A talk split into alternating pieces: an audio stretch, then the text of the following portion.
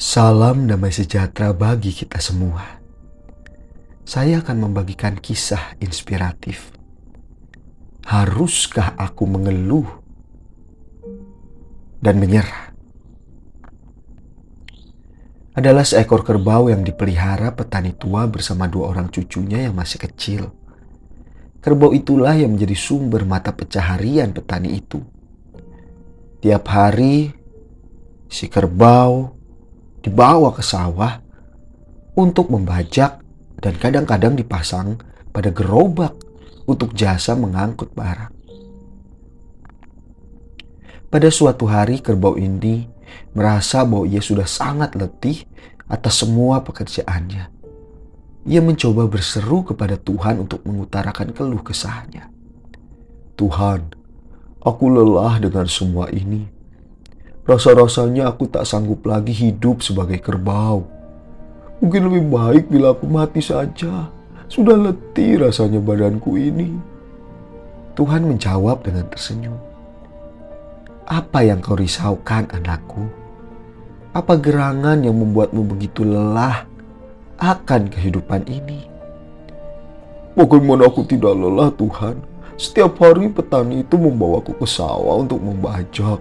Jika aku berhenti sebentar, ia akan segera mencambukku supaya aku tetap berjalan dan melanjutkan menarik baja. Engkau lihat, punggungku penuh goresan olehku. Pedih rasanya Tuhan. Belum juga luka goresan ini sembuh, aku sudah harus diikat pada gerobak untuk mengangkut berbagai barang. Aku dipaksa berjalan berkeliling dengan beban sedemikian berat. Aku lelah Tuhan, aku ingin mati saja daripada harus setiap hari merasakan pedih dan pegal. Sudah cukup Tuhan. Tolong biarkanlah aku mati saja. Tuhan kembali tersenyum sambil membelai kepala kerbau itu. Anakku, aku mengerti apa yang kau rasakan. Akan tetapi apakah kamu yakin bahwa kamu akan mengakhiri semuanya sekarang? Tentu Tuhan, tentu saja saya siap mengakhiri sekarang. Kerbau itu seakan-akan sudah sangat yakin. Kemudian Tuhan berkata, "Baiklah, tetapi izinkan aku menunjukkan sesuatu terlebih dahulu padamu." Kemudian pada saat itu kerbau seolah-olah melihat gambaran film yang diputar di depan matanya. Ia melihat manakali pertama ia dibeli oleh petani tua itu dengan uang hasil pinjaman ke tetangga-tetangganya. Petani tua itu memperlakukan dirinya dengan sangat baik. Kedua cucu petani tua itu juga sangat senang dengan kehadiran dirinya. Ia dielus-elus dan menjadi teman bermain keduanya. Setiap hari ia dimandikan di sungai dan diberi rumput segar untuk makan. Malah sering kali rumput yang ia makan dicampur dengan berbagai rempah dan bahan untuk tetap menjaga kesehatannya. Si kerbau merasa sangat senang dengan keadaan ini dan merasa tumbuh rasa sayang pada si petani tua dan kedua cucunya. Gambaran itu pun berlanjut ke saat-saat di mana ia harus menarik bajak di sepetak sawah sebagai satu-satunya milik si petani tua. Ia kembali merasakan betapa pedih dan sakitnya punggungnya saat itu. Cambukan demi cambukan ia terima agar hasil bajak bagus dan tanah sawah itu tetap gembur. Begitu juga ia melihat bahwa gerobak yang selalu melukai punggungnya tiap hari menarik beban di atasnya. Sering ia merasa pegal namun toh akhirnya ia melihat senyum si petani tua itu saat mendapat uang atas apa yang dilakukan oleh si kerbau. Petani tua itu bisa membelikan kedua cucunya makanan dan bisa menyisihkan sedikit uang untuk ditabung. Kerbau itu tiba-tiba juga melihat masa di mana seminggu penuh ia tidak bisa bekerja karena kaki belakangnya terluka.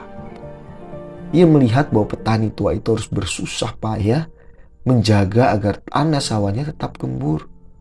Selain itu, ia juga melihat petani yang sebenarnya sudah tua renta itu harus tetap memikul beban sendirian ke sana kemari untuk mendapatkan uang atas jasanya. kedua cucunya juga yang masih kecil itu harus bolos sekolah hanya untuk sekedar membantu mencari nafkah sehari-hari. Kerbau itu merasa tersentak. Ia belum pernah melihat hal ini karena pada waktu itu ia ada di dalam kandang. Ia juga melihat saat di mana ia merasakan sakit pada perutnya sehingga ia tidak bisa berdiri. Ia melihat bahwa si petani itu beserta dua cucunya dengan penuh perhatian merawat hingga sembuh. Dan lagi-lagi, ia melihat bagaimana keluarga kecil itu berjuang keras mendapatkan uang saat dirinya benar-benar sakit. Dalam keadaan itulah, tak sedikit pun niat dari petani tua itu untuk menjual si kerbau.